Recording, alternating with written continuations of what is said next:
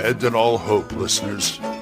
You're listening to Radio Grognard, the OSR podcast about stuff with your host, Glenn Hallstrom. Hiya, folks. Old man Grognard here. Happy, happy, happy. Hope you're all doing well, of course. Thumbing through books again. That's about all I got left to do anymore until that. I really like to go out and look for a job, but you know that the this this COVID thing is really putting a crimp in that, if you know what I mean. So I do stuff like work on reviews and draw and things like that. Keep the peace. All that other good stuff. Anyway, today I want to wrap up the uh, Astonishing Swordsmen series I've been doing and look at the appendixes in the back of the book and sort of wrap it up the whole thing and why I like it or why, well, if I can put into words why I like it, there's always that challenge. And we'll talk more about that after this. All right. What we have are a few appendixes in the back of the book that help. First one is referee advice, it's just one page of referee advice saying basically this is the re- this is this is where the game came from, this is what this is what the game master does and to develop it to your taste. It's basically a, you know, pep talk for the game master. Then we come to weather and hyperborea. You can determine the base temperature, conditions, wind force, wind chill, all that good stuff. If that's if that's a, applicable, I guess and they have a whole wind chill chart here, seasonal modifier. To me, this is like, well, if it figures into the story, good. But if it doesn't, eh, you know, it doesn't really concern me. Now, Appendix C is a rogues gallery. Now, you have two groups of adventurers here, and each member of the adventurers is done up three times. They give you a description of them, and then they give you the the the uh, character at first level, fifth level, and ninth level, which is nice because these are great. Depending on where your campaign is, you just grab. You know, if somebody needs a character, okay, we're uh, fifth level, so take this fifth level magician if you want to play him, or great NPCs. There's there's stats right there for NPCs that you want to use in the game and they are fully statted out with everything they have. It's great. Now, the last two appendixes. We have the town of Swampgate, which is a great, it's an introductory setting. Swampgate is north northwest of Khromarium, the main city, across the Lug Wasteland. And it's pretty much a, you know, said the last bastion of civilization. It's, it, yeah, it's kind of a combination keep on the borderlands and um, I don't know, a town. Because uh, I can't, can't think of the name of the town right now. But anyway, it gives you it gives you a great map of it. It, it lists, you know, who's who, notable personages, who the mayor is, what what they do, what's their main their main industry, I guess, if you want to call it that what are their resources, preventer, law, how they deal with law, and things like that, plus a nice map with locations numbered. Now, resources. This basically is a uh, it's it's a it's a farming community. I mean, they do a little uh, bog iron and and salt, but their main resources is peat because they're in the on the edge of a swamp. So there's peat farmers. They're peat bogs. They go in and farm this peat because peat is used for heat and cooking.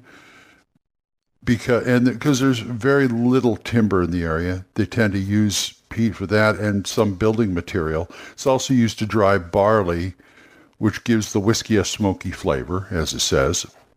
So you're dealing with a lot of peat farmers. And that's where that's going.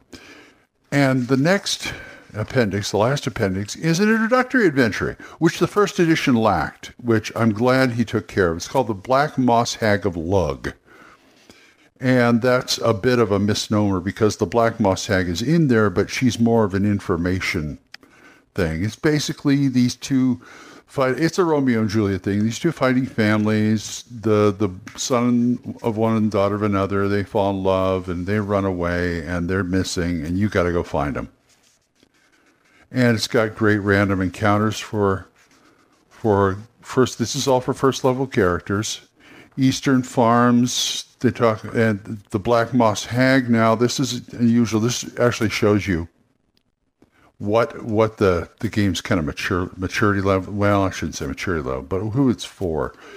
It's basically the black the the Black Moss Hag will tell you where you need to go and which way they went and how to get there and what to be on. But one of the members of your party has to sleep with her.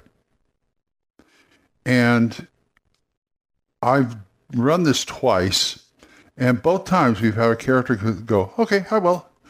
And so, like in the next morning, they're all happy. She's happy. She tells you what you know. She feeds you, and you're on your way. Uh, I like to play it as she's not really repulsive, but old. And during the night, I say you wake up to a beautiful woman next to you. And it's basically, I play her kind of like the witch from the first Conan movie, that kind of thing. And so I don't get too, I don't get real graphic or anything. It's like, you know, you go to bed with her, you guys, you curtain, everybody else goes to bed, you have a wonderful night, you wake up to this beautiful woman who thanks you and, and blah, blah, blah, blah, blah, and then just go on with the story. And you have to go in these worm caverns and deal with these these things called worms of Ymir. There's a, these little little creatures. They're kind of like I guess they're going to turn into worms of Ymir, but their younglings are like these little tiny guys that wander around and swarm you. And there's all sorts, there's great worm caverns in here because it's off of a mine. And there's all sorts of all sorts of trouble you can get into here. And it's it's it's it's good. It's a really good introductory adventure. Plus, it's got a few new magic items like a Stygian stone, things like that. And they give you they give you the stats for the worms and all the other stuff. Then you just have the Appendix F is just the OGL and that's it. And then, oh, also the book comes with a great map, which is way, way too big for me to ever like. I don't want to mount it on the wall someday, but it's it's pretty big and it's beautiful. It was done by Glynn Seal of Midderlands fame of, and it's it's a great map. So. Okay, that's pretty much me gush. I'm through gushing on Astonishing Swordsmen and Sorcerers of Hyperborea. And in case you haven't figured it out right now, I think you should use it. I think you should play it. I don't know what it is about this game, but it really scratches an itch for me. It it I thought when I first got the first edition, I wouldn't. I said, hmm, hmm, hmm. so I did the Kickstarter for the second edition. I got my book, and I just after I start playing it, it's like this is really good in the classic sense, not just the classic Conan type sense, but just in the classic D and D fantasy type sense. There are just things in here. It is so crunchy. It has got so many plot hooks. Just going through the gazetteer of Hyperborea, you start getting ideas. Very easy to get ideas. And all the modules, they're all well written.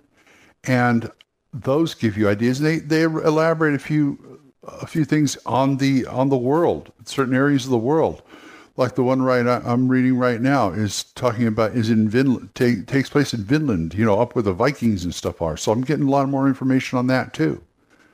So, and it's just a great experience.